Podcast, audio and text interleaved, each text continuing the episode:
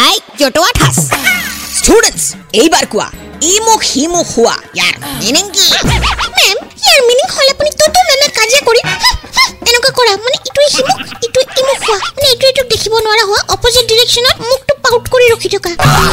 our school students are so bright Jatua Thas আমাৰ ভুল হওক বা শুদ্ধ হওক আমাৰ স্কুলৰ নাম কিন্তু নাম্বাৰ ওৱান হ'বই লাগিব হা Red FM 93.5 जटुआ ठास पे टीचर के सवाल का दिया अटपटा जवाब फिर से सुनो download and install the Red FM India app and listen to जटुआ ठास super hits 93.5 red FM बजाते रहो